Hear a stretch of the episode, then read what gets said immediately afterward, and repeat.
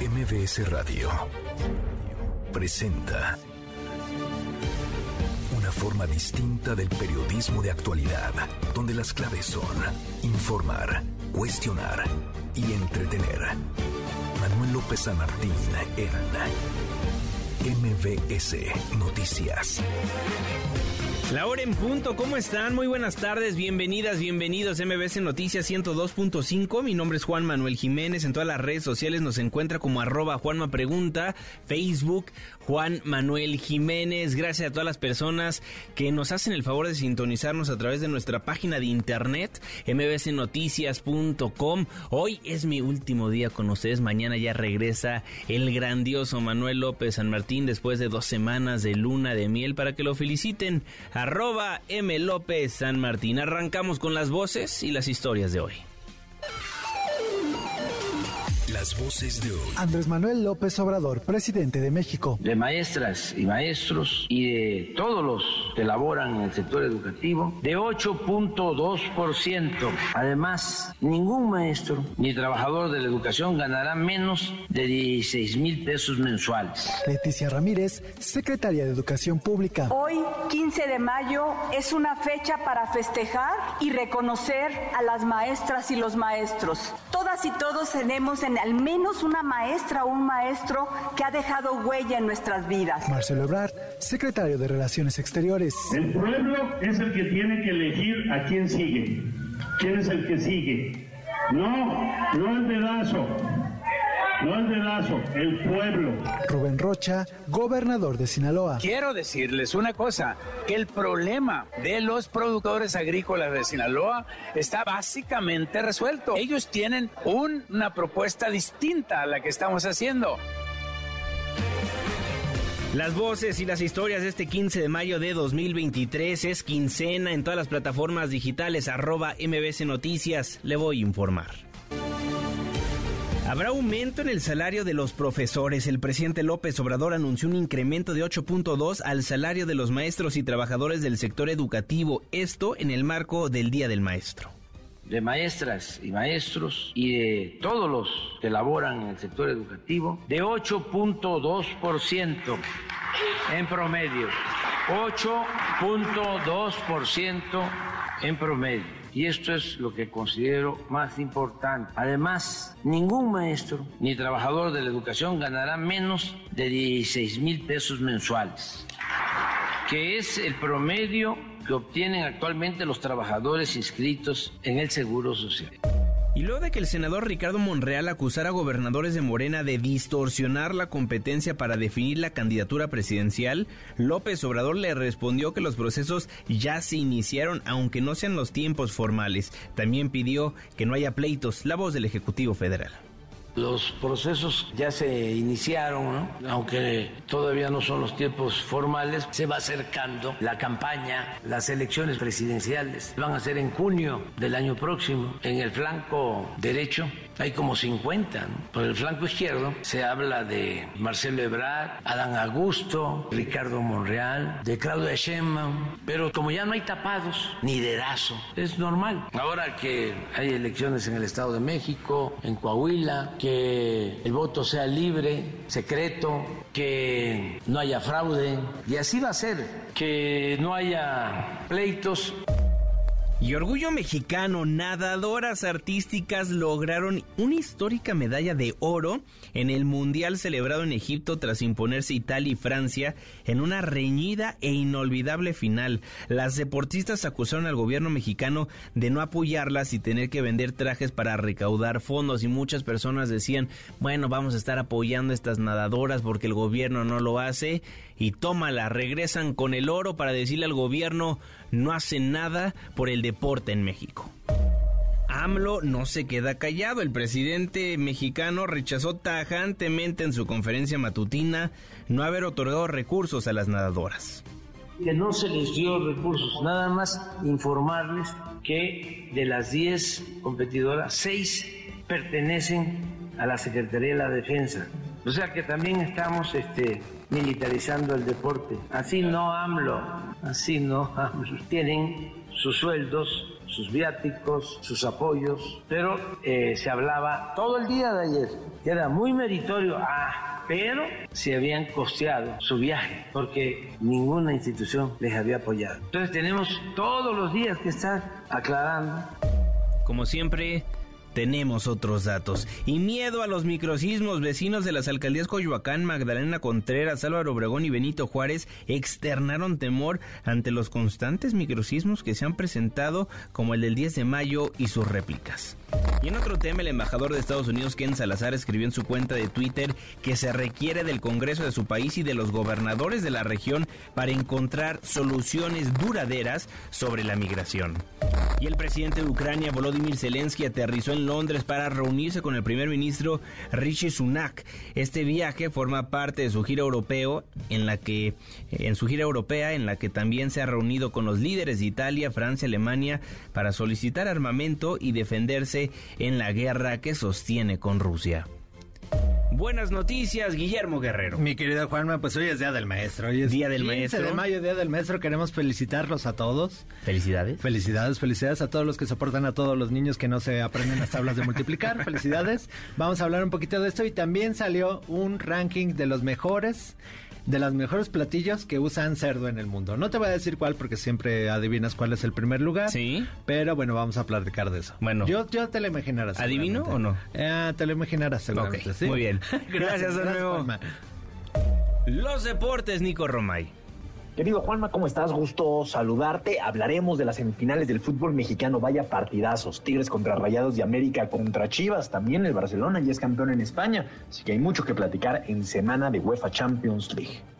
Muy bien, querido Nicolás Romay, estaremos al pendiente de tu intervención en esta segunda emisión de MBC Noticias, donde queremos que participe con nosotros. Por eso le ponemos una pregunta sobre la mesa. El día de hoy, la pregunta es: el presidente López Obrador anunció un aumento salarial de 8.2% a los maestros y afirmó que ningún trabajador de la educación va a ganar menos de 16 mil pesos al mes. ¿Usted cree que esa cantidad es suficiente? ¿Sí o no? Participe con nosotros en este espacio, en este programa que hacemos absolutamente todos. Ya lo sabe, su opinión sí cuenta en este noticiario. El hashtag segunda emisión en estos momentos ya puede encontrar la pregunta del día de hoy fijada en nuestro Twitter, arroba MBS Noticias. Nora Bucio. Manuel, te saludo con muchísimo gusto y de la misma forma al auditorio. Te comento que el coordinador de los diputados de Morena, Ignacio Mier Velasco, anunció que propondrá una consulta popular para que el pueblo de México decida si las y los 11 ministros de la Suprema Corte de Justicia de la Nación deben ser electos por el voto directo. El legislador anunció que esta propuesta será conforme a la ley y consideró que Morena y sus aliados ayudarán dijo que serán casi el 60% de los votos necesarios para ello. Expresó que buscaría que la consulta se lleve a cabo en agosto de 2024, pasado el proceso electoral y con apego a la ley. Advirtió que hay un gran problema en el Poder Judicial porque se dictan sentencias injustas o no hay sentencias. Tienen a gente en prisión esperando un juicio por más de 10 años, tanto como del Foro Común como del Foro Federal. Enfatizó que existen privilegios, nepotismo, amiguismo, compadrazgo y promoción, no en función del servicio profesional de carrera, sino de los cuates, la imposición de intereses económicos en los juzgados especializados y aún más en lo que tiene que ver con competencia económica o de carácter administrativo.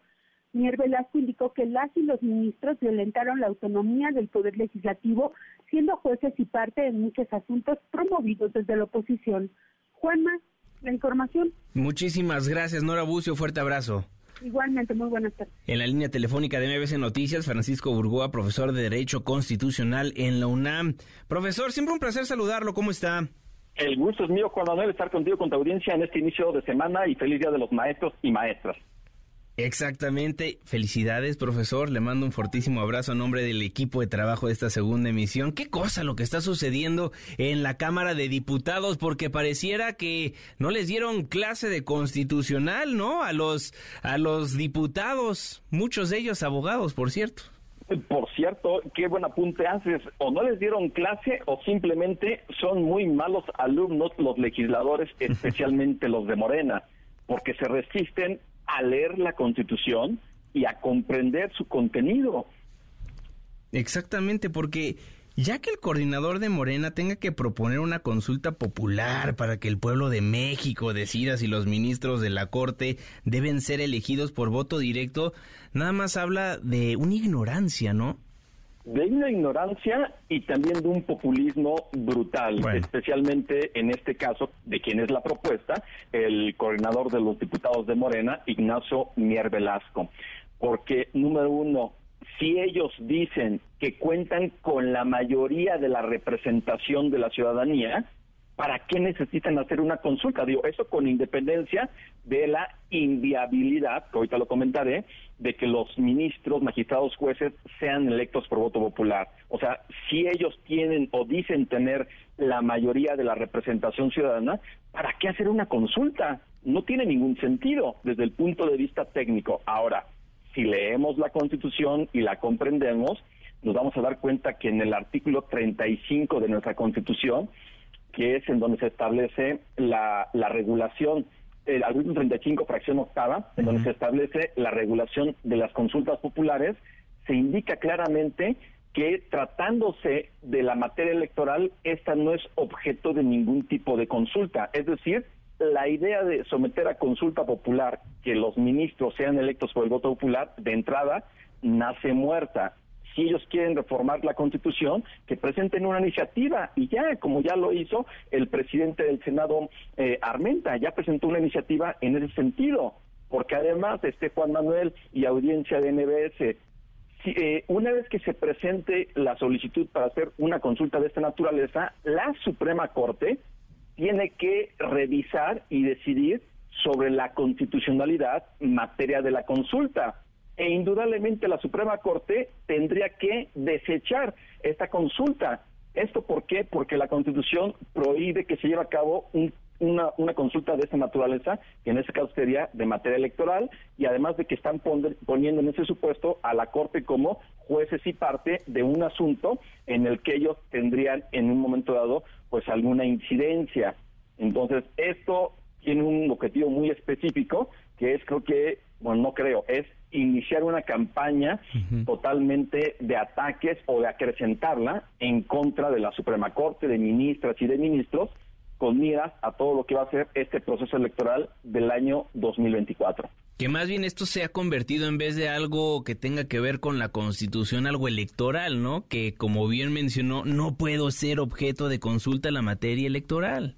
Absolutamente, así es, Juan Manuel. No puede ser objeto de consulta la materia electoral si quieren reformar la constitución para que los ministros sean electos por el voto popular es materia electoral y es inviable esa propuesta de consulta popular. es, es totalmente inviable. Pero ¿qué es lo que sucedería en ese escenario si insiste Ignacio Mier en presentar esa solicitud?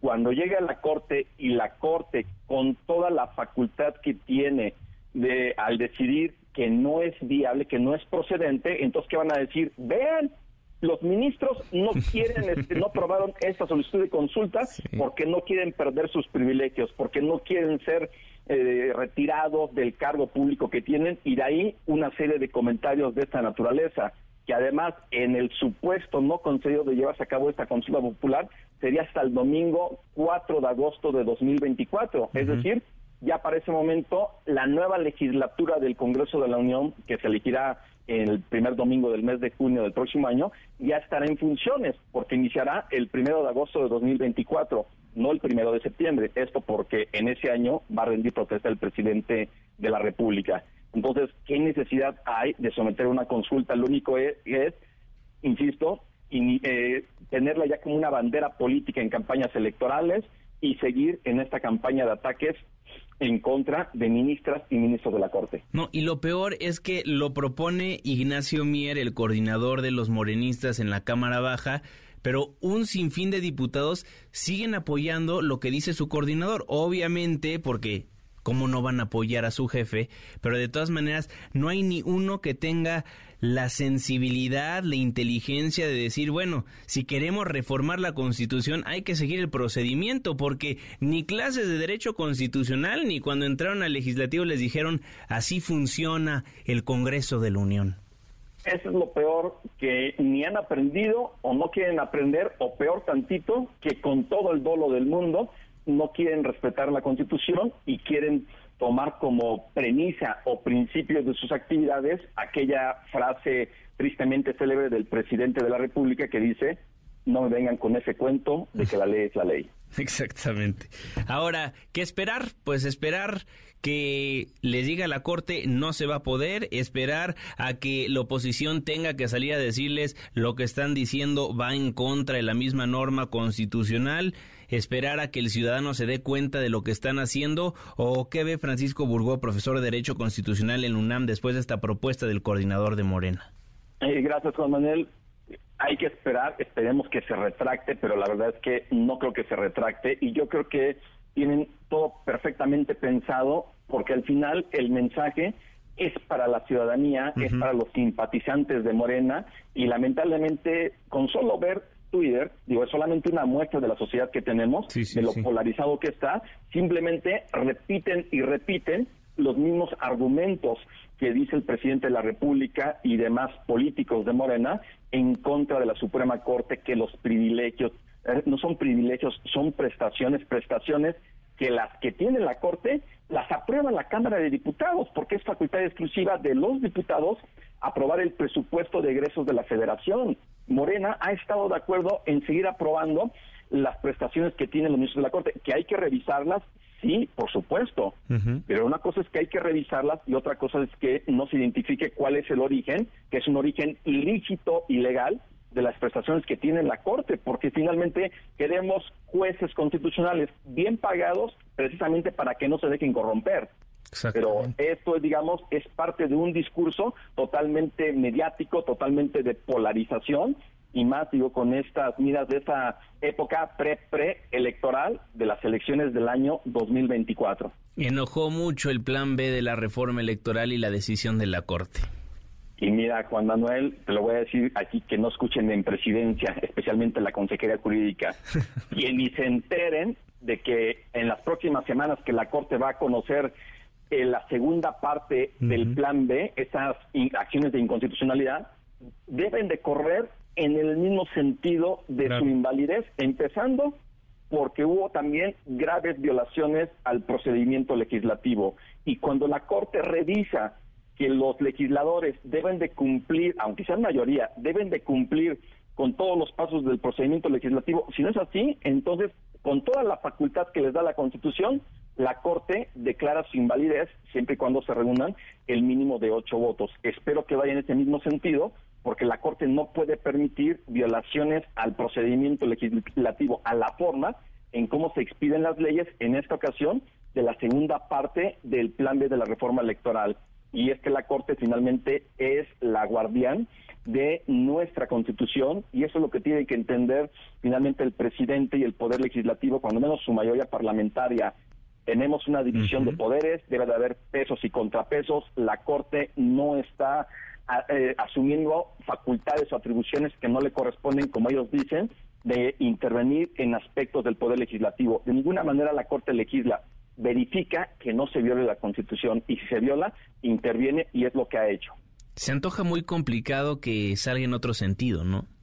Muy complicado y yo espero que cuando menos la votación salga igual que la primera parte del plan B, es decir, cuando menos nueve votos que declaren su invalidez y dos votos en contra. Y digo, y el peor escenario que yo podría ver, que entonces sean ocho votos cuando menos, esos ocho votos son los que necesitamos para que se declare la inconstitucionalidad, la invalidez de esta segunda parte del plan B de la reforma electoral. Y lo estaremos platicando. Maestro, le mando un fortísimo abrazo, feliz día, espero lo festejen mucho sus alumnos.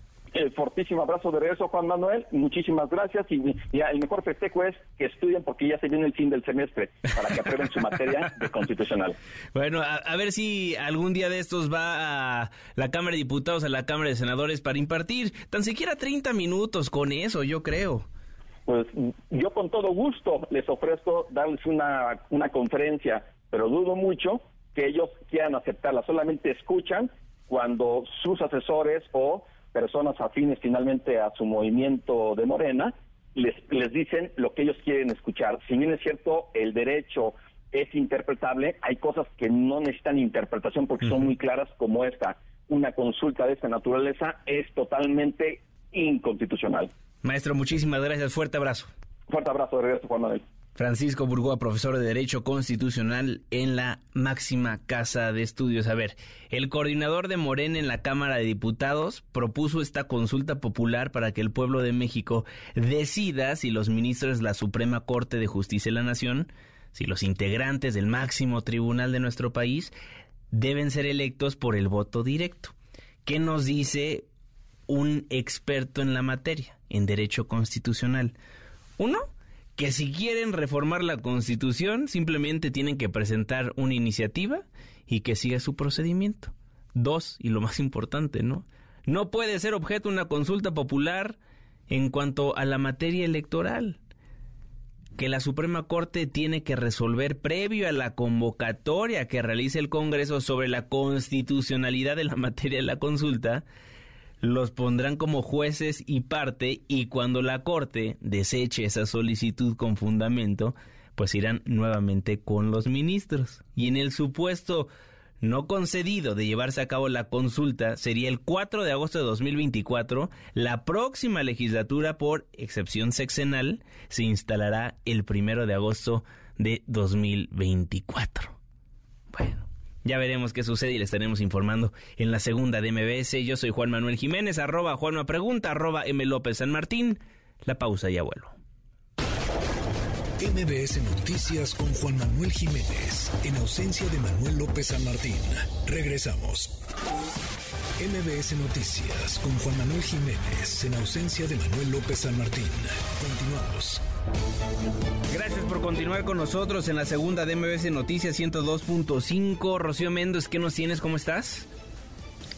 ¿Qué tal, Juanma? Muy buenas tardes. Pues en principio aquí en Palacio Nacional se planteó al presidente Andrés Manuel López Obrador las quejas, en particular del senador Ricardo Monreal, sobre la promoción de gobernadores morenistas a algunos aspirantes del partido en el poder a las presidenciales del 2024. Escuchemos cómo respondió el presidente de la República que gobernadores de la llamada Cuarta Transformación están apoyando descaradamente aspirantes a la presidencia. Pues ese es otro asunto. Los procesos ya se iniciaron, aunque todavía no son los tiempos formales. Se va acercando la campaña, las elecciones presidenciales van a ser en junio del año próximo. En el flanco derecho hay como 50. Por el flanco izquierdo se habla de Marcelo Ebrard, Adán Augusto, Ricardo Monreal, de Claudia Sheinbaum, pero como ya no hay tapados ni dedazo, es normal. Ahora que hay elecciones en el Estado de México, en Coahuila, que el voto sea libre, secreto, que no haya fraude,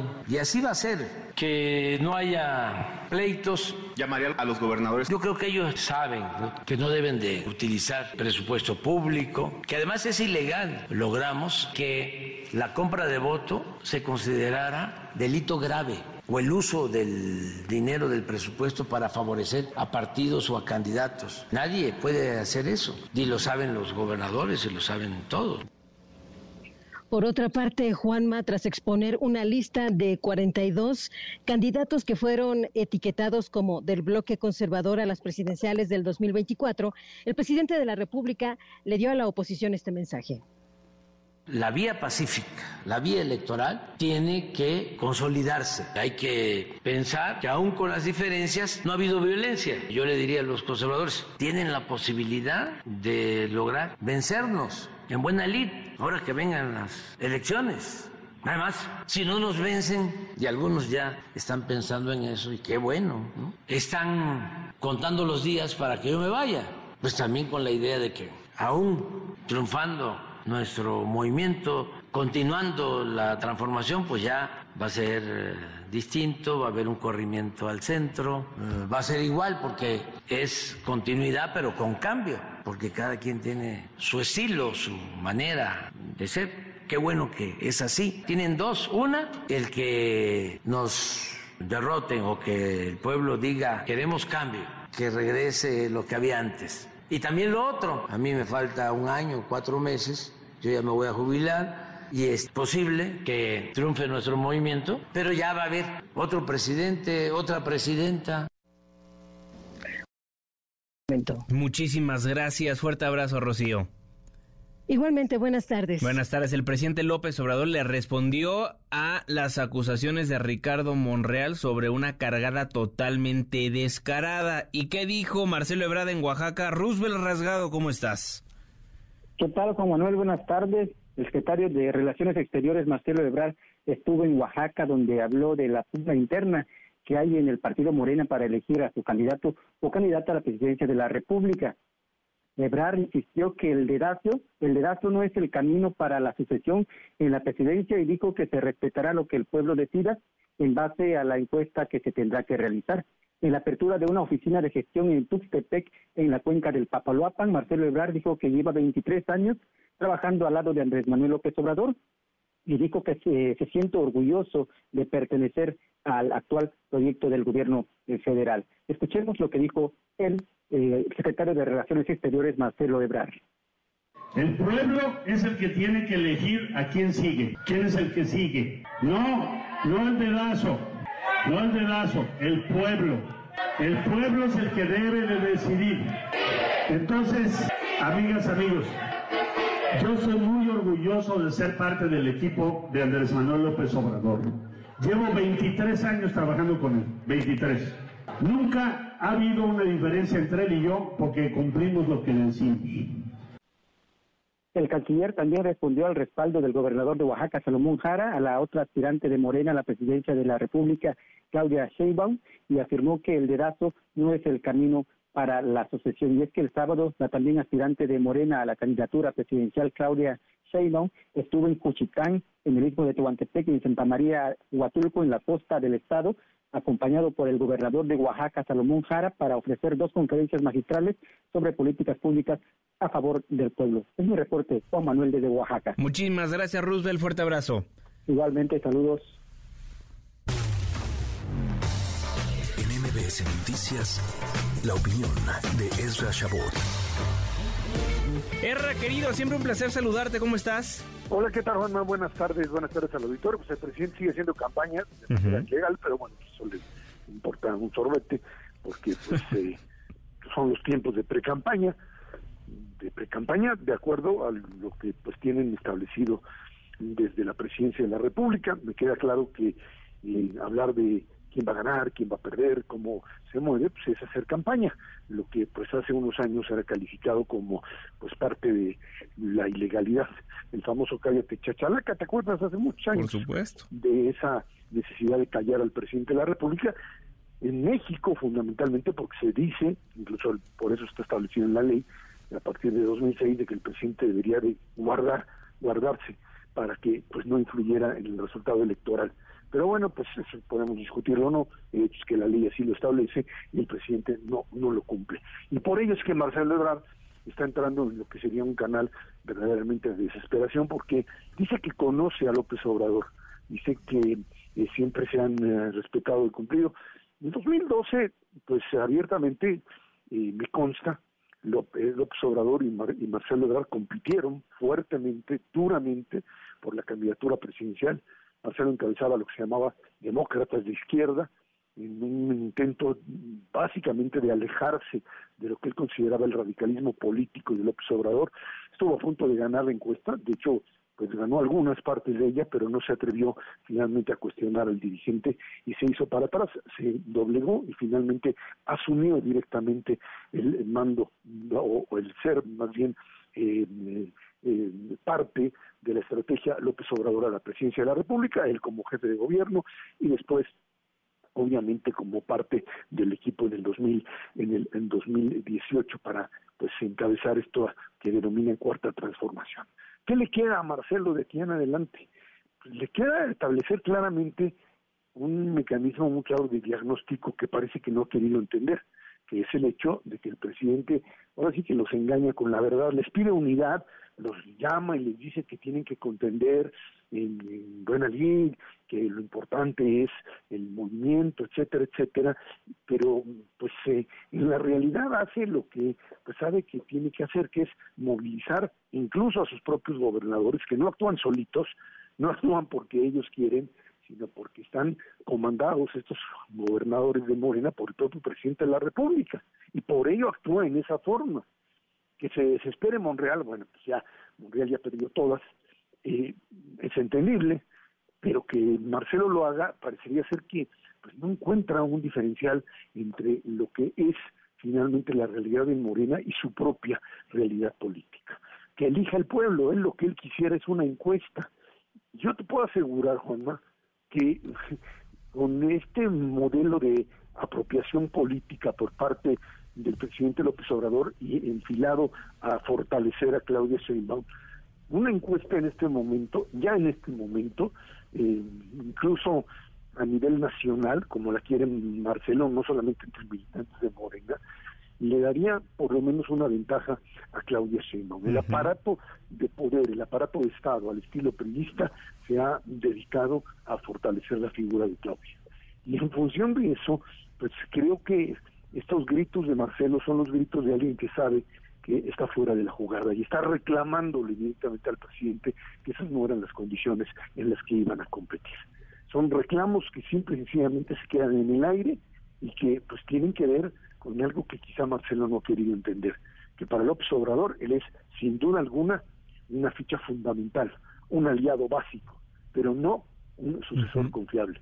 Y por ello, por ello tendrá que pues aceptar o aquello que se negocie a partir de la candidatura de Claudia Sheinbaum y en función de ello llámale, no sé, el liderazgo en el Senado, en la Cámara de Diputados, no sé qué, y bueno, obviamente eh, a partir de ello tomará la decisión de seguir ahí o, o tratar de manejarse en una candidatura por otro partido político. Esa es la disyuntiva del propio Marcelo Ebrard. Pero lo que queda claro en este momento es que las fichas están cargadas, bien cargadas, y lo ha dicho abiertamente el presidente. Sigan jugando, pero no me hagan perder digamos, la propia elección y más que nada la que sigue, que es la más importante en un par de semanas en el Estado de México. Ya cada vez se nota más la desesperación de Marcelo Ebrard. Vimos cómo ha dado pues declaraciones a los medios de comunicación cada vez un poquito más fuertes, ¿no?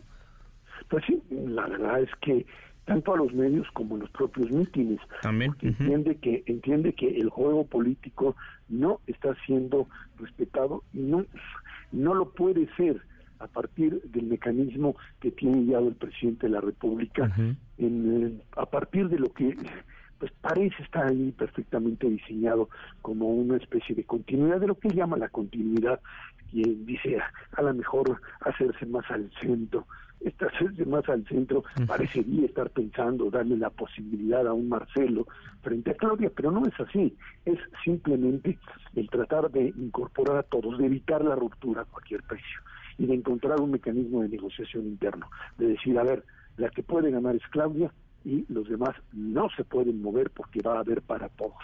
Todos tendrán su tajada, todos estarán dentro del marco y pues como en el viejo priismo el que se enoja pierde el que sale de la jugada o el que sale fuera del presupuesto pues vive en el error e irse a la oposición es irse al fracaso. Ese es el mensaje del observador y eso es lo que Marcelo tiene que decidir como futuro político adentro o afuera simple y sencillamente. Creo que esa es la gran disyuntiva del canciller de la República Mexicana pues bueno, ya pareciera que estaba muy cantada la cosa, pero ya veremos qué sucede dentro de Morena, dice Mario Delgado. Vamos a esperarnos para ver qué dice la encuesta, pero la encuesta del pueblo en redes sociales y en las paredes dicen otra cosa, ¿no? Así es, es la encuesta, la encuesta personal del presidente de la República y eso tiene un solo nombre, no tiene ni siquiera la necesidad de buscar encuestados. Ya sabemos a quién están encuestando. Guerra Chabot, redes sociales. Arroba Z Chabota, ahí estamos, Juanma, y que estés muy bien. Igualmente, Erra, siempre un placer. Fuerte abrazo. Vámonos a Ciudad Juárez, Chihuahua. En Chihuahua continúan los grupos de migrantes de aproximadamente 10 mil personas. Josué, Josué Serna, ¿cómo estás? ¿Qué tal, Juan Omar? Muy buenas tardes a ti y todo el auditorio. Y es que con el fin del título 42 aquí en Ciudad Juárez prácticamente se vació de migrantes, ya que al quedar solo título 8 las consecuencias son más duras para quienes no son elegibles ante la solicitud de asilo a los Estados Unidos. Y es que antes del 11 de mayo cientos de migrantes deambulaban por calles de la ciudad y permanecían en espacios y plazas públicas, principalmente en la zona centro.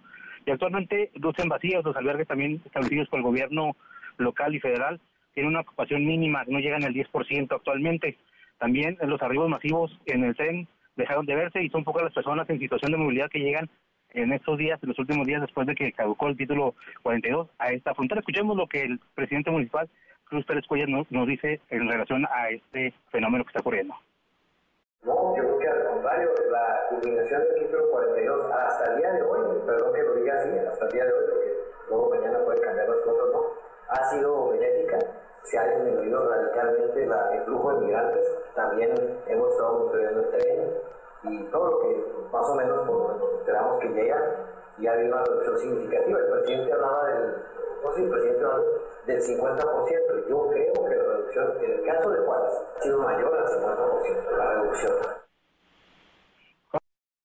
norteamericanas señalaron que debido a que eh, las personas con nacionalidad venezolana no pueden ser candidatas a una deportación directa a su país, no se descarta que en próximos días también se hagan las deportaciones hacia México y puedan hacerse sobre esta frontera entre Ciudad Juárez y El Paso, Texas. Hasta aquí mi reporte con honor. Josué, muchas gracias, fuerte abrazo. Un abrazo. Y en Coahuila, Camelia Muñoz, ¿cómo estás? Hola Juanma, muy buenas tardes para ti, para el auditorio. Pues te informo que hace un momento terminó acá en la ciudad de Piedras Negras una reunión de seguridad en la que dieron a conocer el resultado de los operativos iniciados los días previos a la terminación del título 42 en Estados Unidos para frenar la llegada de migrantes. Y el secretario de Gobierno de Coahuila, Fernando de las Fuentes Hernández, dijo que gracias a los filtros instalados en la entidad se evitó la concentración de estas personas y también habló de la coordinación con el Instituto Nacional de Migración que permite que la deportación sea más rápida de quienes no acrediten su legal estancia en México. Escuchamos. Los filtros que están dando un resultado mucho, muy importante para poder detectar a aquellas personas que están ilegalmente en el país. Así le damos cuenta al Instituto Nacional de Migración y ellos proceden a, pues, al rescate de estas personas y pues, ya sea repatriarlas o llevarlas al sur del país, en Tabasco, en donde hay una, instalaciones para atenderlos. Y bueno, el funcionario de Coahuila señaló que están al pendiente de los informes de las autoridades federales para detectar el flujo masivo de personas hacia la frontera y reiteró que las autoridades del Estado buscan atacar el tráfico de personas. En esta reunión también estuvo la secretaria de Seguridad Estatal, Sonia Villarreal Pérez, quien señaló que mantendrán los operativos y que el resultado de estos días fue la disminución en la cantidad de detenciones por parte de la, de la patrulla fronteriza en la ciudad de Eagle Pass, Texas. Escuchemos.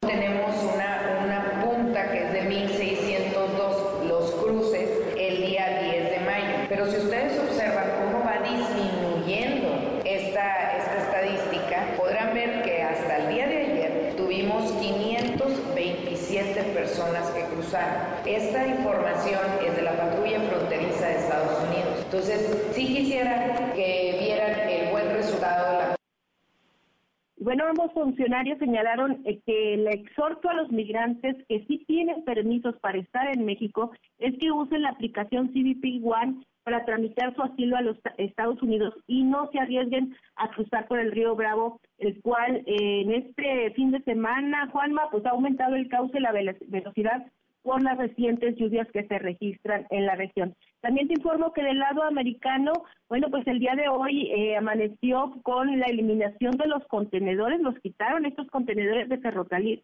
ferrocarril perdón, con lo que se armó un muro metálico desde el inicio de la pandemia por COVID-19. Eh, lo que se ha, ha trascendido es que esto ocurrió justamente para evitar inundaciones que, como te comento, pues están registrando lluvias en la frontera norte de Coahuila y esto fue lo que obligó a retirar estos enormes contenedores metálicos. Es la información. Camelia, muchísimas gracias. Fuerte abrazo.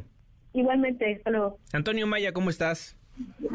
Hola, ¿qué tal? Muy buenas tardes, Juanma. Eh, comentar, informarte que comerciantes que viven en Tijuana comenzaron a acercarse al muro para venderles víveres y ropa a los entre 400 y 500 migrantes que esperan del lado norteamericano a que agentes de la patrulla fronteriza de ese país procesen sus solicitudes de asilo.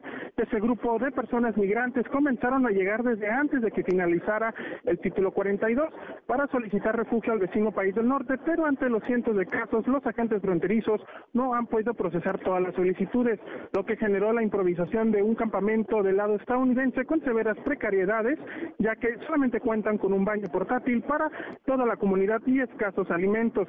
Ante esto que está ocurriendo, comerciantes del lado mexicano eh, como Ángel están vendiendo desde papel de baño hasta burritos y ropa.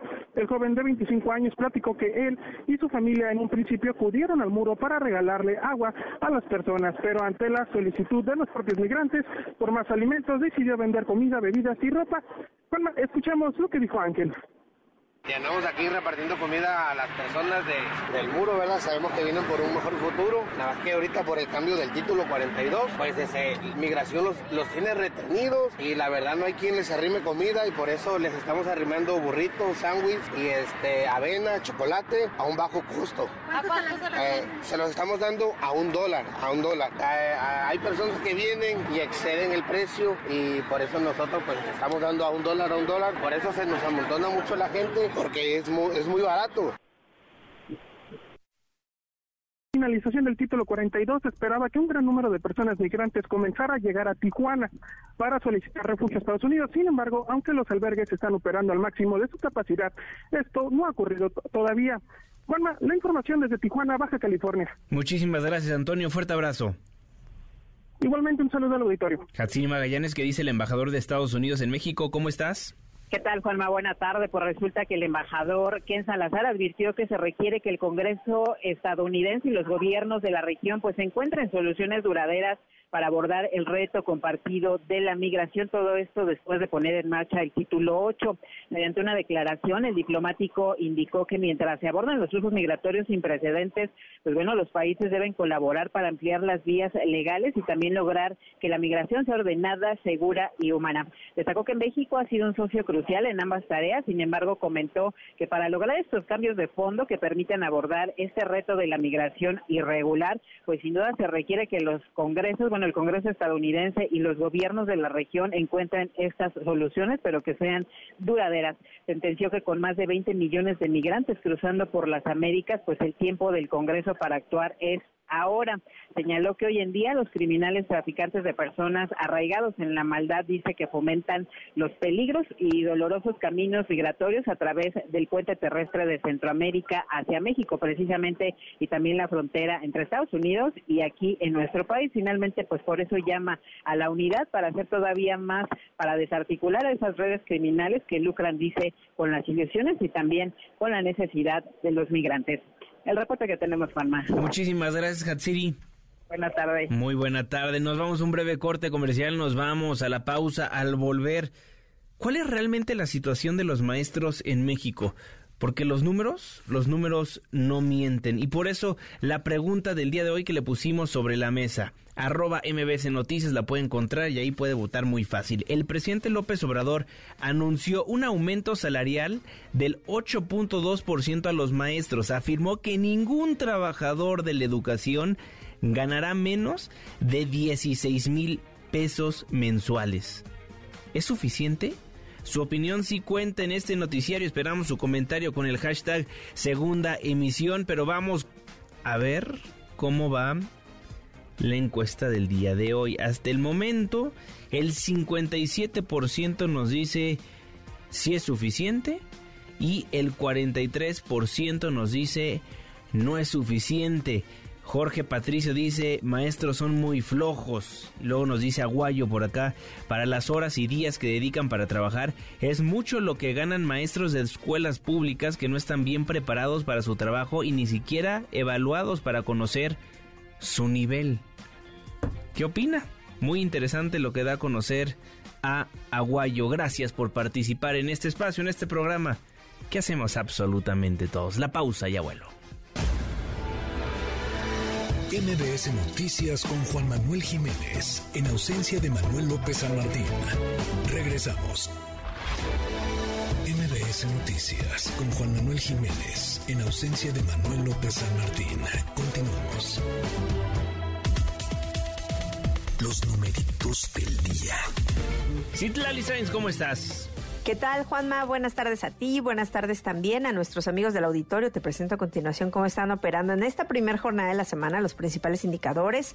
En Estados Unidos pierde el Dow Jones Industrial 0.01%, sin embargo está ganando el Nasdaq 0.29% y gana el S&P BMW de la Bolsa Mexicana de Valores 0.60%, se cotiza en 55.281.74 unidades. En el mercado cambiario, el dólar en ventanilla bancaria se compra en 16 pesos pesos con 98 centavos, se venden 17 pesos con 96. El euro se compra en 18 pesos con 81, se vende en 19 pesos con 37 centavos. Y finalmente te comento que la criptomoneda más conocida, el Bitcoin, está ganando en esta jornada 0.88% y se compra en 480.670 pesos por cada criptomoneda. Juan es mi reporte. Buenas tardes. Muy buenas tardes, Itlali Sainz.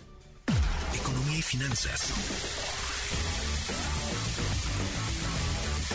Eduardo Torreblanca. Maestro Don Lalo Torreblanca, para quienes no sepan, es un gran maestro, una persona que me ha enseñado mucho del mundo económico financiero. Feliz día del maestro, don Eduardo Torreblanca, ¿cómo está? muchas gracias, Juana, te lo agradezco por la gentileza, por esa generosidad. Muchas gracias, buenas tardes, buenas tardes al auditorio, muy amables, muchas gracias. ¿Qué nos tiene el día de hoy, querido Lalo?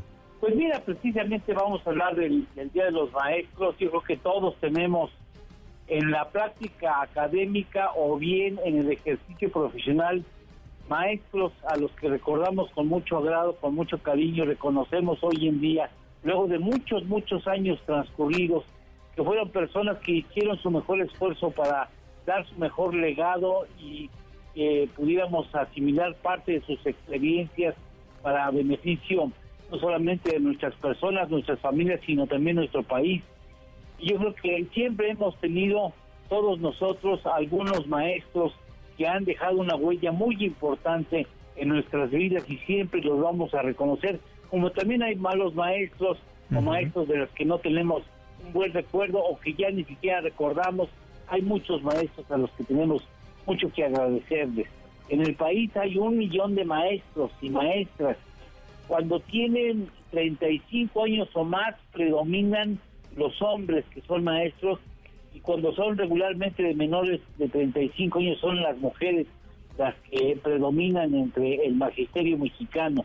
A todos maestras y maestros el presidente los felicitó en este día y pudo informarles que ningún maestro o maestra trabajará ganando menos de 16 mil pesos al mes. Ayuda que, bueno, indudablemente ayuda a esa cantidad y se reconoce el esfuerzo del gobierno federal, aunque ya veremos en el postre que hay mucho, mucho aún por avanzar. Se trata de remunerar correctamente el esfuerzo del magisterio mexicano. Un México pujante con capacidad de atender pendientes y superar dificultades con mística y sobre todo con ética, solo lo podremos lograr mediante un ejercicio eh, homogéneo del magisterio mexicano si, hemos aprendido algo en estos cuatro años de la cuarta transformación, es que nunca debimos haber escatimado presupuestos para la educación. Que la educación es un punto, Juanma, fundamental para conseguir un mañana próspero y que le debemos al país todavía una verdadera reforma educativa. Lo sabemos los padres de familia que este país exige a gritos una reforma educativa que prepare a los mexicanos como ciudadanos del mundo. Ya hay países como Japón que están preparando a sus nuevas generaciones como ciudadanos del mundo, como eh, pertenecientes al, al planeta Tierra y que tendrán mucho que hacer para modificar las cosas que hemos hecho mal con las consecuencias que ya estamos viviendo, entre otras cosas, por la contaminación, la contaminación que hemos provocado y sobre todo pues eh, las consecuencias en los climas y en muchos ecosistemas que hemos dañado de manera casi o, o bien irreversible. Y yo creo que tenemos que conseguir un México mejor a partir de una verdadera reforma educativa. Me parece que en ese sexenio no podrá avanzarse prácticamente nada en ese terreno, nos quedará eso como pendiente, en donde los maestros, Juana, son el punto neurálgico de cualquier reforma educativa, pero también los alumnos del mañana. Sin duda alguna, don Lalo Torreblanca. ¿Y el postre? El postre, El salario del maestro en Luxemburgo es el mejor pagado en el mundo. Tiene aproximadamente 101.400 dólares anuales, es decir, aproximadamente un millón 825 mil 200 pesos mexicanos Ándale. o 152 mil 100 pesos mexicanos mensuales, algo lejos de lo que hoy tenemos como salario promedio del maestro mexicano. No, y esos son estrictos con los profesores. De hecho, inclusive para la primaria, para el kinder, tienen que tener maestría o doctorado. Sí, sí, sí, no, bueno, por supuesto. Y, y, y así como los exigen, pues son de buenos eh, magisterios y los planes de estudio son de, de maravilla. Creo que lo podemos conseguir en México si realmente nos damos a la tarea de hacer bien las cosas, porque cuando queremos hacer bien las cosas, las podemos hacer muy bien. Totalmente de acuerdo. Don Lalo Torreblanca, muchísimas gracias. Un abrazo, Juan, muchas gracias por tu detalle y gracias al auditorio. Buenas tardes, buen provecho. Gracias. Buena tarde. Las buenas noticias. Gracias, Juanma. Hoy le pedimos un aplauso para el maestro Roshi, para el profesor Girafales, para el maestro Japosai, para la maestra Jimena, la de Carrusel, y para todos los maestros de México y del mundo, porque hoy, hoy es Día del Maestro. ¡Aplauso! ¡Bravo, maestros!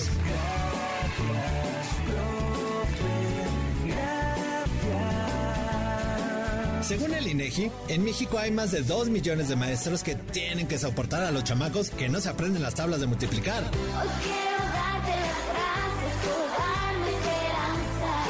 Hay más maestros de primaria que de cualquier otro nivel educativo. Y en el Estado de México hay más mairos que en cualquier otro estado, poniendo tache y dieces a los niños que se portan bien. Felicite usted a las maestras y maestros. ¿Usted recuerda un docente que haya marcado su vida? Cuéntenos. Gracias a ti,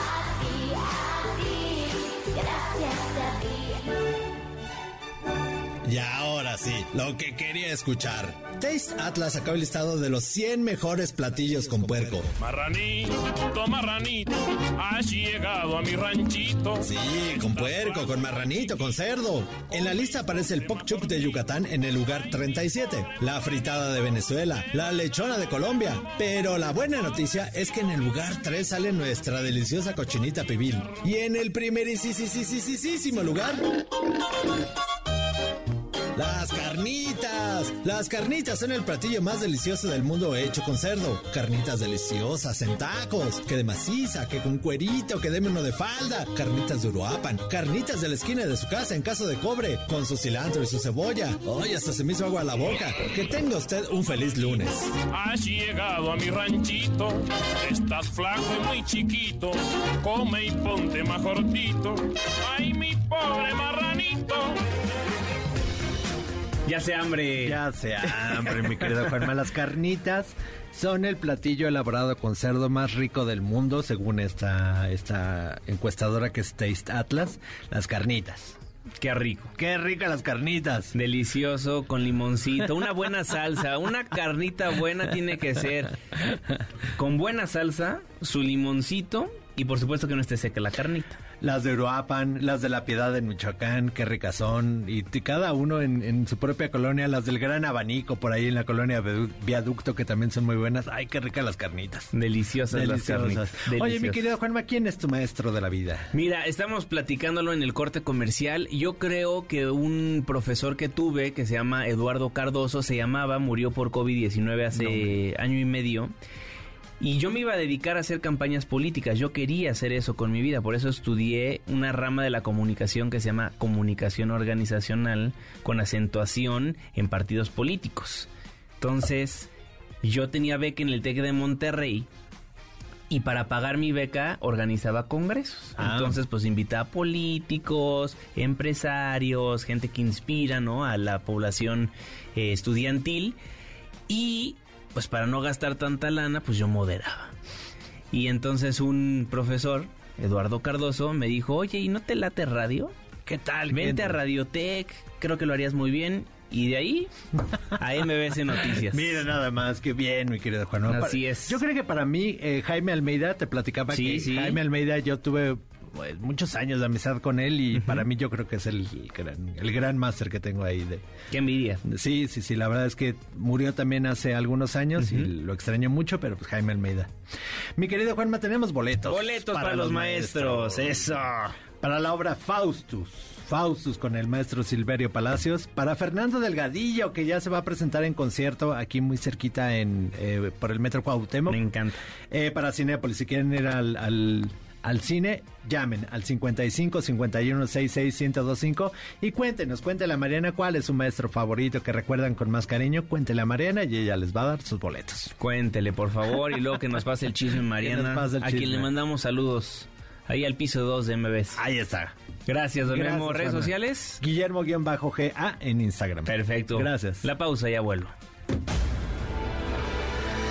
MBS Noticias con Juan Manuel Jiménez, en ausencia de Manuel López San Martín. Regresamos. MBS Noticias con Juan Manuel Jiménez, en ausencia de Manuel López San Martín. Continuamos. Caemos en las redes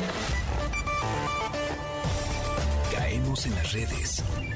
Se mueve el hashtag Día del Maestro. Felicidades una vez más a todos los maestros que nos sintonizan en el 102.5. Como usted sabe, como cada 15 de mayo se celebra en México a todos los maestros por su gran labor en la educación del país. Esta mañana el presidente López Obrador anunció un aumento del 8.2% al magisterio este día expreso que de manera retroactiva, es decir, desde enero pasado, aplicará un aumento al sueldo de maestras y maestros y de todos los que laboran en el sector educativo de 8.2% en promedio. 8.2% en promedio. Y esto es lo que considero más importante. Además, Ningún maestro ni trabajador de la educación ganará menos de 16 mil pesos mensuales, que es el promedio que obtienen actualmente los trabajadores inscritos en el Seguro Social. Y la gente salió a las calles de la capital del país en este Día del Maestro. ¿Qué sucedió, Alberto Zamora? ¿Qué tal? ¿Qué tal, Juanma? Muy buenas tardes. Pues integrantes de la Coordinadora Nacional de Trabajadores de la Educación están realizando todavía una marcha que partió desde la ex normal de maestros hasta el Zócalo de la Ciudad de México, es donde van a llegar al punto final de esta movilización, bajo la consigna de que este 15 de mayo no es un día de fiesta, sino de lucha y de protesta. Previamente a esta movilización, dirigentes de las secciones 7, 9, 22 y 14, entre otras más, ofrecieron un mensaje donde exigen al presidente el restablecimiento de la mesa de diálogo con la coordinadora. Pedro Hernández, secretario general de la sección 9, también pues criticó el aumento salarial que acabas de anunciar, este 8.2% que dio a conocer también el presidente de la República al considerar que ha sido superado por los altos niveles inflacionarios. Escuchemos. Nosotros decimos categóricamente que esto es mentira, que el incremento del salario se ve superado por la inflación que es de más del 10%, por la pérdida del poder adquisitivo que lleva en este sexenio más del 40%. Entonces, en cifras concretas, el incremento de salario anunciado, ya desglosado, no supera el 6.3%. Bueno, los profesores están exigiendo que en Palacio Nacional sea recibida este pliego preditorio que tienen planeado eh, entregar y que no pudieron entregar, recordarás, el pasado primero de mayo, lo que provocó fricciones con policías. Ellos trataban de, de ingresar, trataban incluso pues de quedarse ahí en uno de los accesos de Palacio Nacional y bueno, pues finalmente no pudieron entregar su pliego petitorio van a intentar nuevamente entregarlo. En este momento están ya muy cerca de cruzar lo que es la Avenida Juárez, eh, justo a un costado del Palacio de Bellas Artes. El punto final es el Palacio Nacional. Juan mi reporte. Muchísimas gracias, fuerte abrazo. Gracias, igualmente, buenas tardes. Lo que sucede en tiempo real en las calles de la Ciudad de México y qué sucede con el canciller, pues lo van a felicitar. De hecho, le van a dar un doctorado, un doctorado honoris causa. Hatsini Magallanes. ¿Qué tal, Juanma? Buena tarde nuevamente. Pues fíjate que en este marco el canciller Marcelo Ebrard pidió a los gobernadores de su partido que tengan prudencia y Se nos fue Hatsiri Magallanes, en un momento más retomamos la comunicación con ella, en tanto también se mueve en redes sociales que agricultores de Sinaloa mantienen tomadas las instalaciones de Pemex, exigen llegar a un acuerdo con el gobierno local por el tema del maíz y el trigo. Karina Méndez. Hola, ¿qué tal? Buenas tardes, Juan Manuel. Desde Sinaloa te saludo y te informo que manteniendo la garantía de la compra y el precio de 6.965 pesos, el gobierno del estado de Sinaloa empezó hoy la compra de las cosechas a productores que siembren desde 11 hasta 60 hasta 50 hectáreas y una producción de hasta 600 toneladas. También los productores de 1 hasta 10 hectáreas ya tienen garantizada su comercialización por parte de Segalmex que comprará un millón de toneladas para retirarlas del mercado. Escuchemos al gobernador de Sinaloa, Rubén Rocha Moya. Nosotros queremos eh, tratar con seriedad, pero además quiero decirles una cosa, que el problema de los productores agrícolas de Sinaloa está básicamente resuelto. Eso, ellos tienen una propuesta distinta a la que estamos haciendo, pero nosotros ya tenemos la propuesta con la que estamos operando y vamos a empezar. Con esta comercialización se logró el desbloqueo de las plantas de Pemex que habían sido bloqueadas desde hace ocho días, solo en la zona norte que es Topolobampo y Guamúchil. La de Culiacán continúa tomada. El gobernador Rubén Rocha Moya se dijo en la mejor disposición de solicitar un nuevo encuentro ante el secretario de Gobernación, Adán Augusto López, para buscar soluciones a la comercialización agrícola siempre y cuando los productores agrícolas liberen las instalaciones de Pemex en Culiacán. Solo para comentarte, Juan Manuel, el día de hoy se tenía programada una reunión a las 10 de la mañana de los productores con el secretario de gobierno.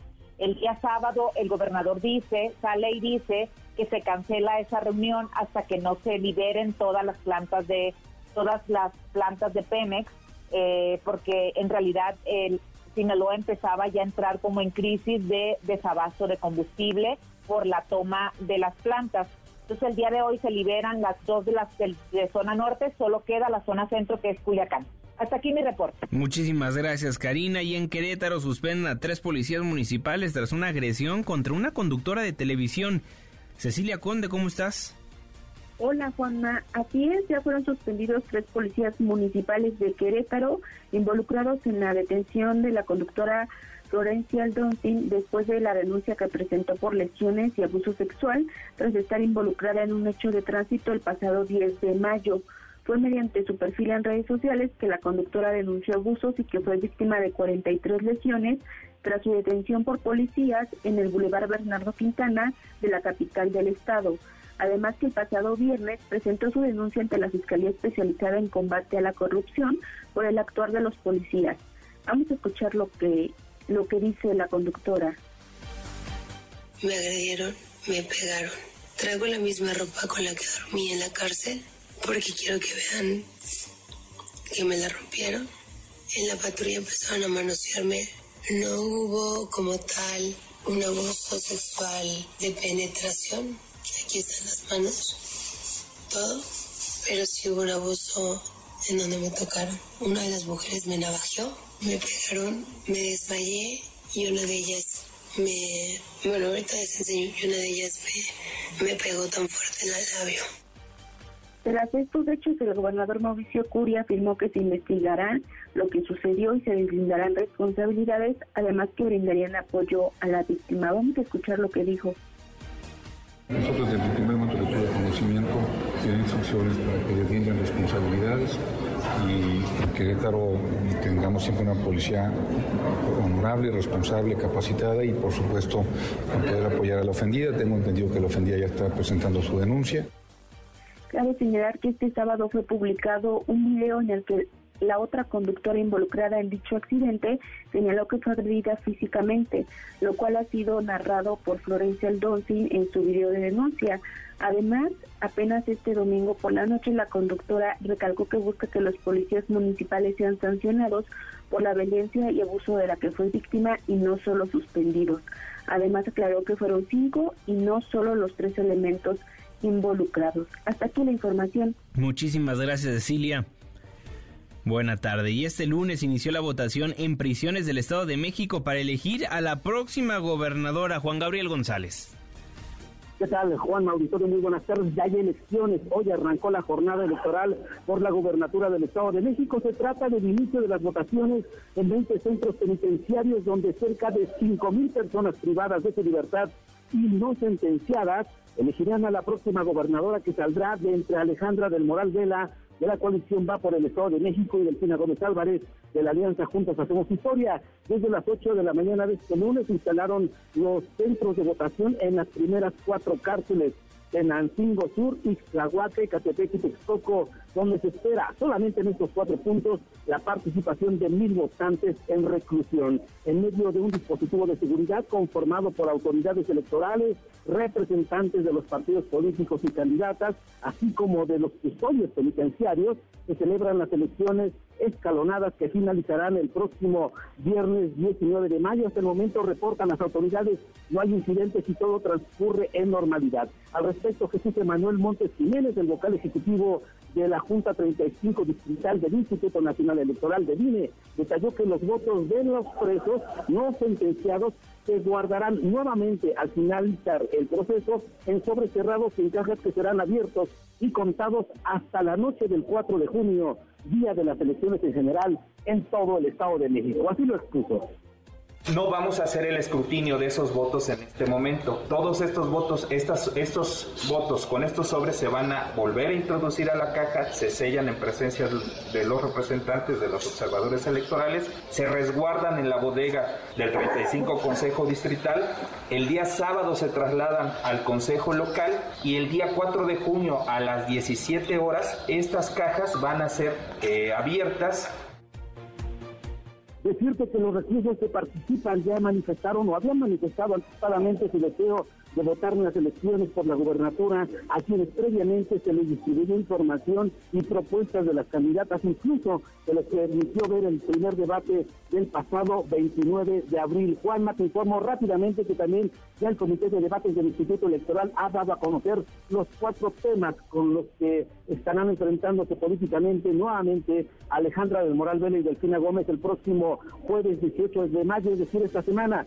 Punto número uno, seguridad y justicia. Punto número dos, economía y empleo. Punto número tres, educación. Y punto número cuatro, medio ambiente y desarrollo sustentable. El jueves habrá debate otra vez. Muy bien, estaremos al pendiente. Juan Gabriel González, fuerte abrazo. Quedó una de comunicación social de la Universidad Autónoma, ¿verdad? De moderadora. Exactamente, será la moderadora Ginarelli Valencia, es la vocera oficial de la Universidad Autónoma del Estado de México. Bien. Juan Gabriel, muchas gracias. Buenas tardes. Buenas tardes. Hatsini Magallanes, retomo la comunicación contigo. ¿Cómo estás? Así es, ¿qué tal, Juanma? Buena tarde. Pues fíjate que el canciller Marcelo Ebrard pidió a los gobernadores, sobre todo de su partido, que tengan prudencia y también pues no estar haciendo actos anticipados de campaña, esto en favor de uno u otro aspirante a la presidencia. Tras recibir el doctorado honoris causa otorgado por el Instituto Nacional de Administración Pública, esto por su destacada labor como canciller y también como jefe de gobierno capitalino en su momento, pues el encargado de la diplomacia mexicana afirmó que los mandatarios locales deben de tener límites y no pueden como digamos, coordinadores de campaña. Todo esto lo dijo tras haberle cuestionado sobre unas fotografías que publicó. Se nos fue nuevamente Hatsiri Magallanes, a ver si retomamos a nuestra compañera reportera en unos momentos más. En tanto, se cumplen 15 días de la desaparición de la joven Leslie Martínez y hasta el momento las autoridades capitalinas no han logrado localizar su cuerpo tras confirmarse su asesinato por parte de su exnovio Juan Carlos Alarcón.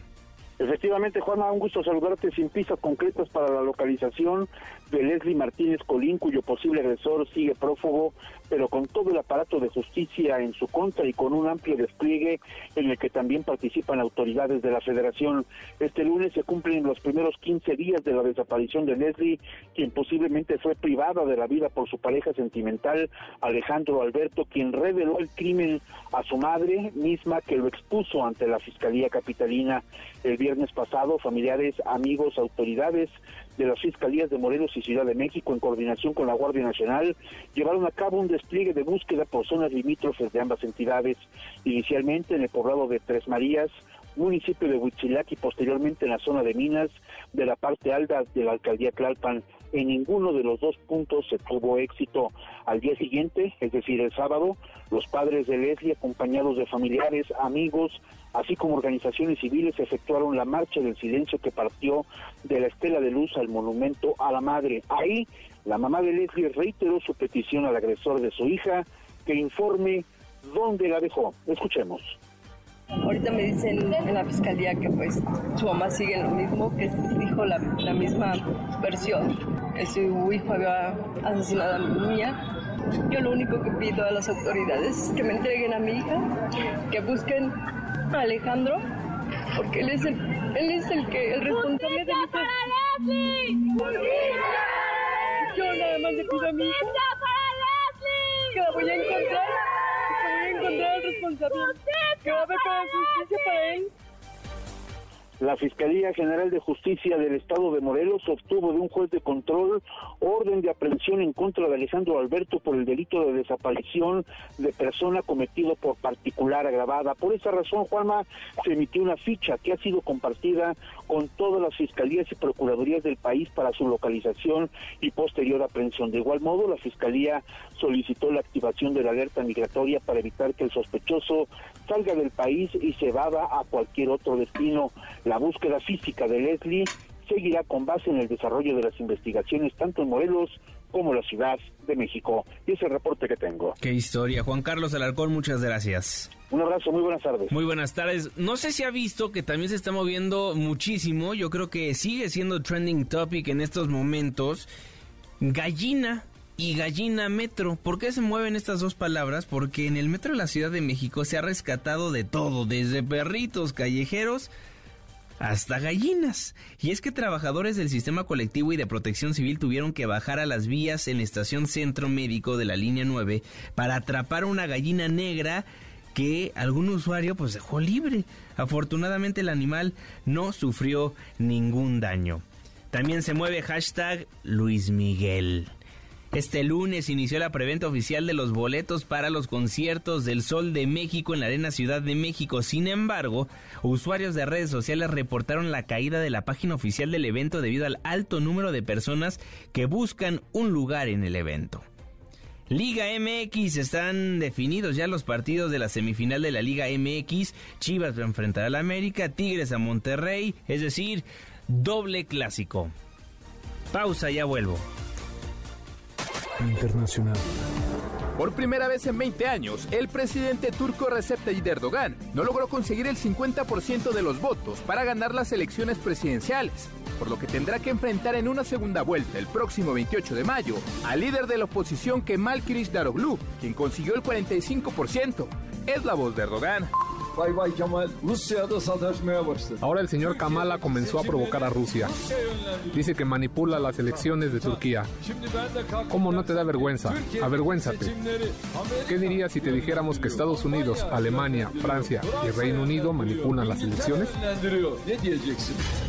El presidente de Ucrania, Volodymyr Zelensky, se reunió en Londres con el primer ministro Rishi Sunak con quien acordó que Inglaterra entrene en breve a pilotos ucranianos para hacer uso del armamento entregado por Occidente en la guerra contra Ucrania.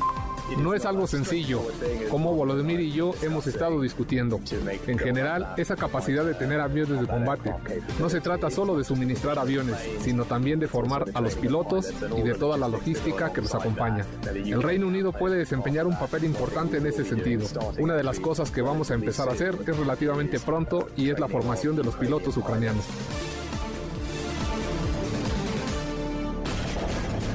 MBS Noticias con Juan Manuel Jiménez, en ausencia de Manuel López San Martín.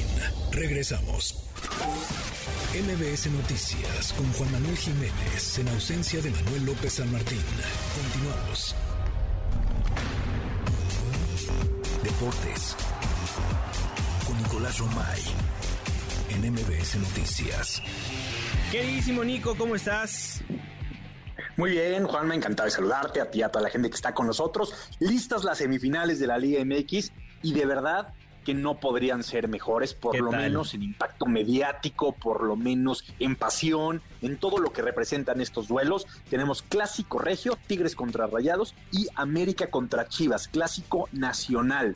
Ojo porque se está garantizando que o América o Chivas van a estar en la final del fútbol mexicano y que Tigres o Monterrey van a estar en la final del fútbol mexicano. O sea, sí están garantizando una gran, una gran final porque siempre que América o Chivas estén peleando por el título, pues evidentemente eh, suena, ¿no? Y también lo que ha hecho Tigres y Rayados, ¿no? hay que mencionar, Juanma, que sufrieron absolutamente todos, ¿eh? Porque Rayados sufrió en el partido de ida y en la vuelta lo liquidó. Tigres parecía que tenía un camino muy fácil y ayer Toluca vendió carísima la eliminación. América parecía que todo era tranquilo y San Luis los puso contra las cuerdas. Y pues digo, por el otro lado, eh, eh, hay que mencionar que Chivas le empata a Atlas, ¿no? Pero bueno, avanza con el gol eh, empatando, pero por la posición en la tabla. Entonces tampoco fue fácil para Chivas. Entonces todos los que están ahí no tuvieron un trayecto fácil ni un trayecto tranquilo. Dos clásicos del fútbol mexicano, como bien dice, las pasiones se van a ver en los estadios y el rating va a escalar también, ¿por qué no? sin duda alguna. Miércoles y sábado, el clásico regio, y jueves y domingo, el clásico nacional. Así queda el fútbol mexicano en sus semifinales, cada vez más cerca de conocer al campeón de la Liga MX. ¿Y una vez te animas a dar resultados, pronósticos? Sí veo a Rayados y al América en la final, Juan Matt, te voy a decir por qué. El tema del empate que favorezca al que esté en mejor posición en la tabla, sí cambia. Y al final lo tiene América y lo tiene Rayados porque hicieron mejor temporada que Tigres y que Chivas. Entonces ahí sí veo que, es una diferencia. Bueno, pero ya lo veremos porque nada está cantando en el fútbol mexicano. Eh, en, eso estamos de acuerdo. Juan, más rápido te platico también del Barcelona, campeón ya en España matemáticamente. El día de ayer lo festejaron después de derrotar al español de Barcelona, que está teniendo muchos problemas de descenso. Pues el Barcelona, campeón del fútbol eh, el español y el español de Barcelona, que aparte es rival de la ciudad y muy importante eh, ese, esa rivalidad y ese clásico, peleando por no descender. Celebran un título después de tres años, ¿no? Si no me equivoco. Y una crisis institucional tremenda, ¿eh? porque lo que ha pasado con el Barcelona sí es de llamar la atención pero bueno, consiguen este título de liga. Vamos a estar muy pendientes de qué pase con las sanciones por el tema de arbitraje y tantas cosas más, pero bueno, veremos qué es lo que pasa con el, con el Barcelona. Por lo pronto ya consiguen la liga y ahora más presión para el Real Madrid que se tiene que enfocar en avanzar primero a la final de la Champions League y luego ganarla. Pues te escuchamos a las 3 de la tarde, Nico Romay. Platicamos en minutos más en Claro Sports por MBS Radio de todo esto y mucho más. Muchísimas gracias, Nico. Fuerte abrazo. Abrazo. Nicolás Romay con los deportes en MBC Noticias 102.5. Nos vamos a un breve corte comercial, nos vamos a la pausa. Al volver, estaremos platicando del rol de la Fiscalía General de Justicia en la Ciudad de México con tantos casos de violencia de género en la República Mexicana en general, pero en la capital del país también. Está haciendo un buen trabajo la Fiscalía para atender a todas estas mujeres que acuden a la Fiscalía a presentar una denuncia? Lo ponemos sobre la mesa al volver a MBC Noticias 102.5. MBS Noticias con Juan Manuel Jiménez, en ausencia de Manuel López San Martín. Regresamos. MBS Noticias con Juan Manuel Jiménez, en ausencia de Manuel López San Martín. Continuamos. Carlos Aguirre Marín, director general de la Alianza de Maestros, pidió que los profesores tengan la facultad para poder intervenir ante los casos de bullying en las escuelas de nivel básico en el país. Adrián Jiménez. ¿Qué tal? Buenas tardes, Juan Auditorio. Así es, y es que hay un incremento que se registra después de la pandemia de entre 30 y 35% de la incidencia de bullying en las escuelas de nivel básico en el país. Y ante esto es necesario que el maestro tenga facultades para intervenir y evitar consecuencias fatales, como ustedes lo recordarán, se observó en un caso reciente derivado de una pelea entre alumnas de una secundaria en Teotihuacán, en el que una de ellas falleció a consecuencia de los golpes.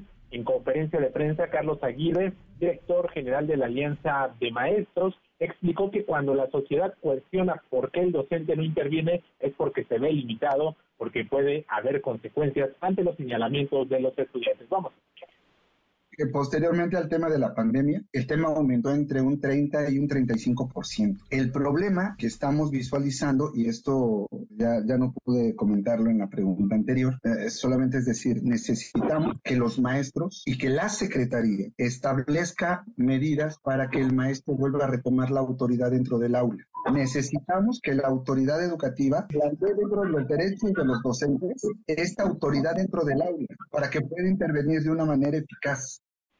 En tanto, Yuri Mendoza, vicepresidenta de la Unión Nacional de Padres de Familia, consideró necesario que las comunidades escolares trabajen para evitar que el bullying siga en aumento, pues ha notado que estas prácticas son más violentas. Dijo que en el país solo cuatro entidades eh, tienen protocolos bien definidos para actuar ante estos casos, los cuales fueron definidos por las secretarías de educación locales y las comunidades escolares. Vamos y el problema es que el bullying está subiendo de nivel de violencia y eso es lo que más nos preocupa. Entonces, ese sería como nuestro, nuestro llamado, hacer algo en comunidad. Eh, si ahorita no está bajando la ayuda que se ocupa, bueno, las mismas comunidades educativas, padres de familia, alumnos y maestros, hagamos algo para intervenir inmediatamente cuando se tienen estos casos. En el marco de la celebración del Día del Maestro en México, padres de familia y docentes coincidieron en que es necesario eh, que el maestro reciba todo el apoyo para que el ejercicio de esta autoridad brinde la formación que los alumnos necesitan con orden y disciplina, espacios dignos para su labor, así como los recursos tanto económicos, tecnológicos y materiales, pues ante una emergencia educativa la participación del docente es indispensable y urgente, señalaron. Juan Auditorio, la información que les tengo. Gracias, Adrián. Fuerte abrazo. Buenas tardes. Nora Bucio, ¿qué nos tienes? A 21 años y 7 meses del asesinato de la activista y defensora de derechos humanos Digna Ochoa y Plácido, el Estado mexicano inauguró la calle con su nombre en la capital del país en un evento encabezado por el subsecretario de Derechos Humanos, Población y Migración de la Secretaría de Gobernación, Alejandro Encinas Rodríguez, y al cual asistió la familia de Digna, representados por su hermano Jesús Ochoa y Plácido, se pidió a la Fiscalía de Justicia, a través de su titular Ernestina Godoy, que se abra bien el caso. Escuchemos a Jesús Ochoa licenciada Ernestina Godoy. Esperemos que pronto se abra bien el caso ya para acudir precisamente a cualquier este, este declaración que tenga yo que hacer en lo personal o, alguno de mis hermanos. Este licenciado este, Encinas, licenciado Martín Batres, les pido yo sí encarecidamente, ustedes me dieron un teléfono, sí, este licenciado Encinas me contestó, licenciado Martín Batres, vaya, no es que lo exhiba, pero discúlpeme, pero es la verdad, usted nunca me descontestó el, mensaje de texto que le mandé en febrero y creo que no, puede, no podemos repetir lo mismo de hace muchos años. Aprovechó para señalar que la familia espera que después de tantos años, en lo que queda de la actual administración, las investigaciones rindan resultados y pronto se conozca a los responsables del asesinato de la defensora y abogada.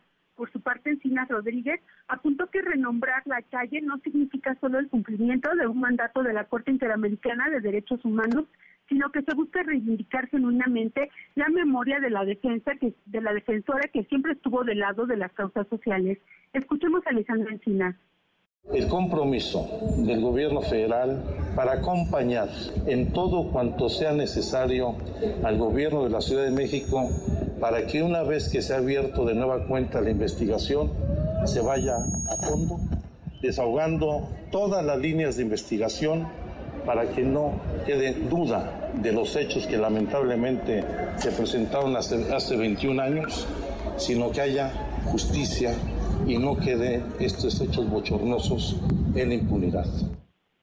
En este caso aseguró que la calle junto al búnker que la fiscalía eh, ahora eh, pondrá el nombre de Digna Ochoa, bueno, pues servirá para reivindicar el honor, el nombre y la labor de defensa que ella y mucha gente ha realizado en el país, dijo el subsecretario.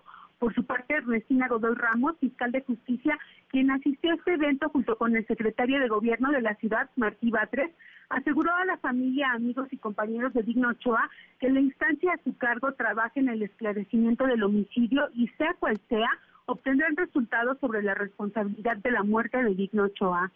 Juanma, la información. Gracias, Nora. Fuerte abrazo. Igualmente, hasta.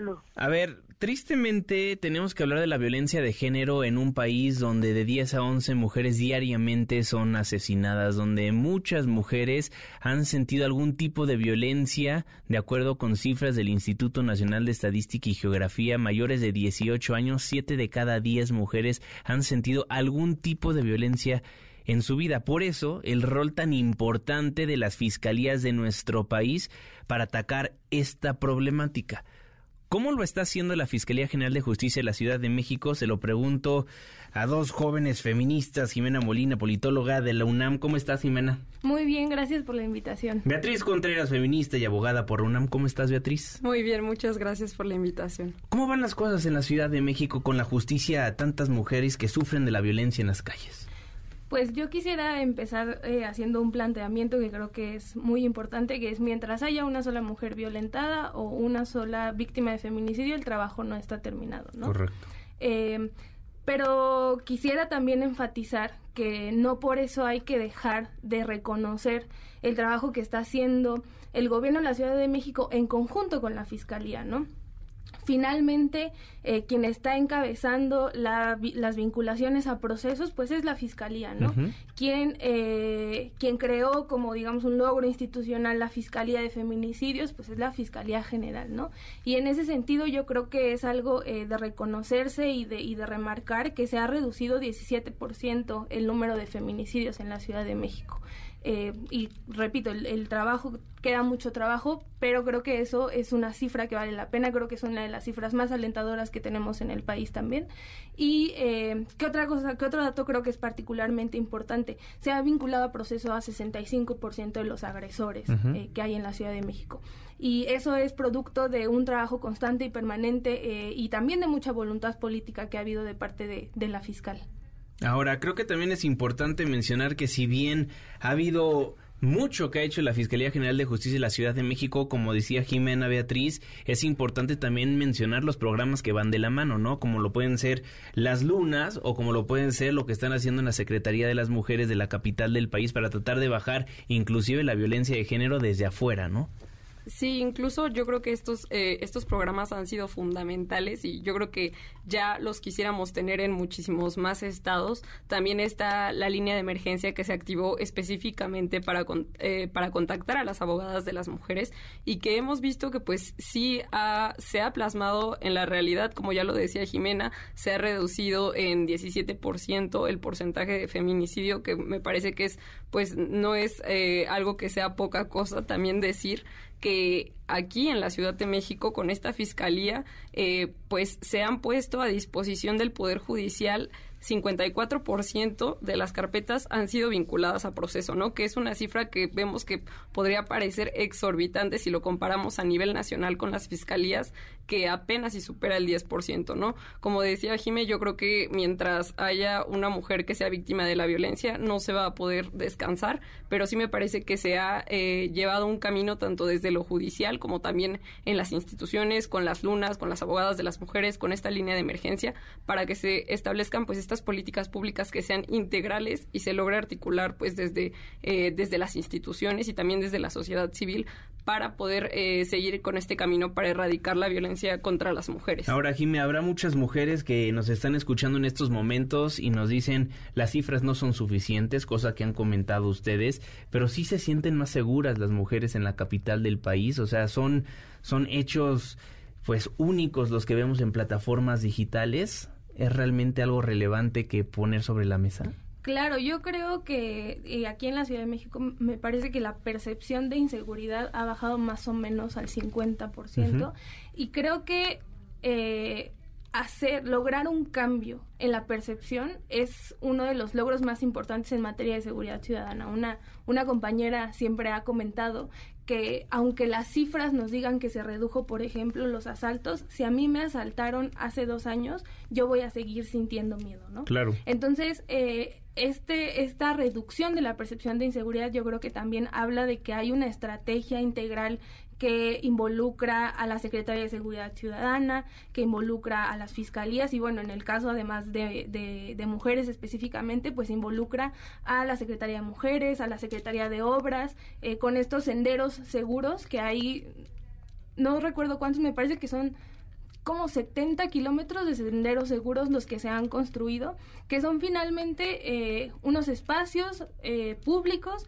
donde había alto riesgo de, eh, de sufrir un delito ¿Y qué es lo que empieza a hacer? Eh, me parece que empezó en Iztapalapa ese programa y luego el, gobierno de la ciudad lo retomó.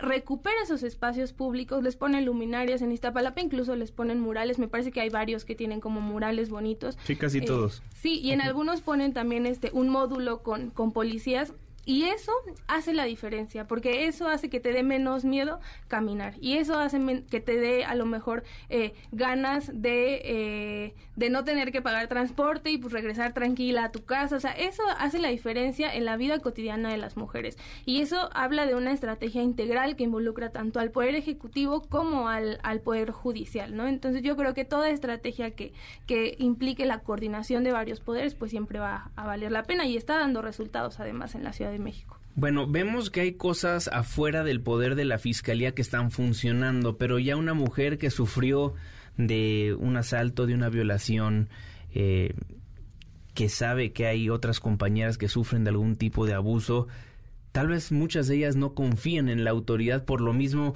que decía Jimena hace algunos momentos, porque un tío lejano lo, lo robaron, aunque no tenga que ver algo con la mujer, lo robaron, fue a la fiscalía y estuvo 20 horas ineficiente y nunca resolvieron absolutamente nada. Entonces, ya hay esa certidumbre por parte del ciudadano para poder acudir a la fiscalía y más que el ciudadano de las mujeres.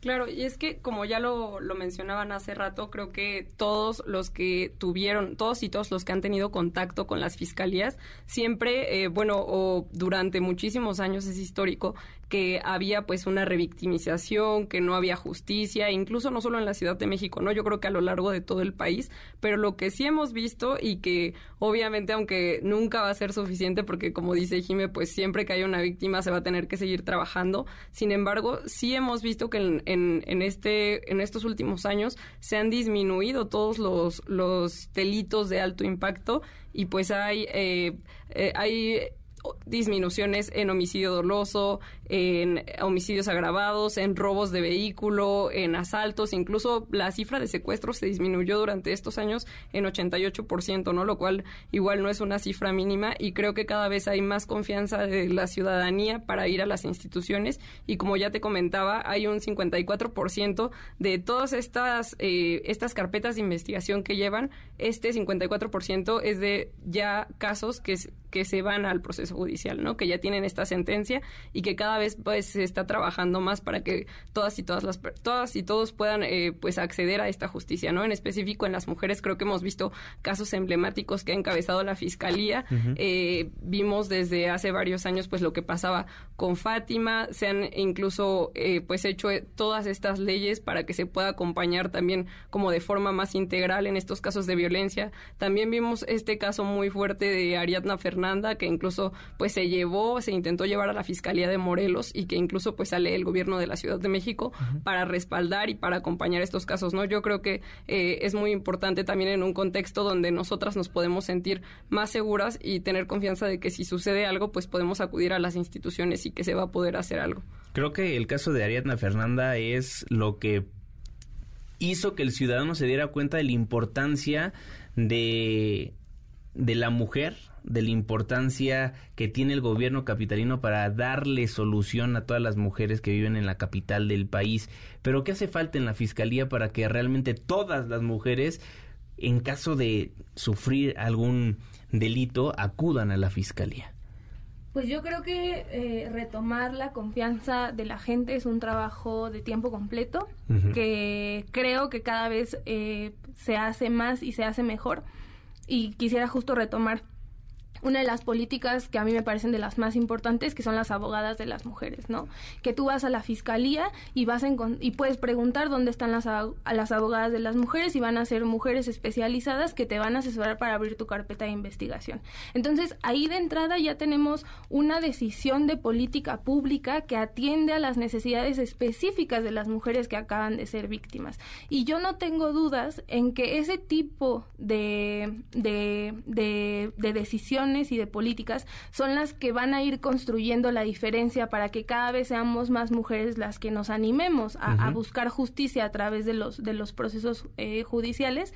Y creo que... Eh, que también en gran medida depende de nosotras las activistas seguir promoviendo esto, ¿no? Y seguir promoviendo en un sentido de eh, las personas que sepamos que sufrieron violencia, acompañar, ¿no? O sea, continuar con estos procesos de acompañamiento y al mismo tiempo continuar presionando para que haya más abogadas de las mujeres, para que si en un mundo ideal las abogadas de las mujeres además eh, se convierten en tus eh, representantes, ¿no? O sea, creo que eh, lo que se está haciendo es muy bueno. Creo que se avanzó mucho, sobre todo con las abogadas de las mujeres y la asesoría que te dan en las lunas, pero creo que todavía faltan pasos, ¿no? Y que desde el activismo feminista también tenemos que asumir la responsabilidad de continuar acompañando a las, a las compañeras que sufren alguna violencia, pues a, a estos procesos y presionar en la medida de nuestras posibilidades. Y ahorita, ¿qué es lo que están haciendo las activistas feministas? ¿Cuál es ¿Cuál es el paso a seguir para las personas que nos están escuchando que dicen, pues yo quiero apoyar a las mujeres desde mi trinchera? Yo creo que seguir dando este acompañamiento, seguir eh, pues teniendo este tipo de formación, porque por ejemplo esto que mencionaban de las abogadas feministas, a mí me parece que es crucial por esta desconfianza que existía siempre de acudir a las fiscalías y de que te revictimizaran, de que no te hicieran justicia, incluso pues de que te juzgaran por el delito que ibas a denunciar o por la violencia que estabas viviendo, eh, es algo que hemos visto que pues ha ido evolucionando gracias a que las mujeres cada vez más saben cuando algo es violencia, ¿no? Y que a lo mejor antes pues teníamos más normalizado yo creo que hay que seguirnos formando, hay que seguir hablando con nuestras compañeras, con nuestras familiares, incluso eh, pues es algo en lo que los hombres también se tienen que involucrar, ¿no? En esta formación, en esta concientización para poder identificar la violencia y justo como dice Jimeno, Como también desde el activismo seguir presionando, seguir teniendo pues esta vara alta para que las instituciones trabajen en conjunto con pues con las organizaciones feministas, ¿no? Porque sabemos que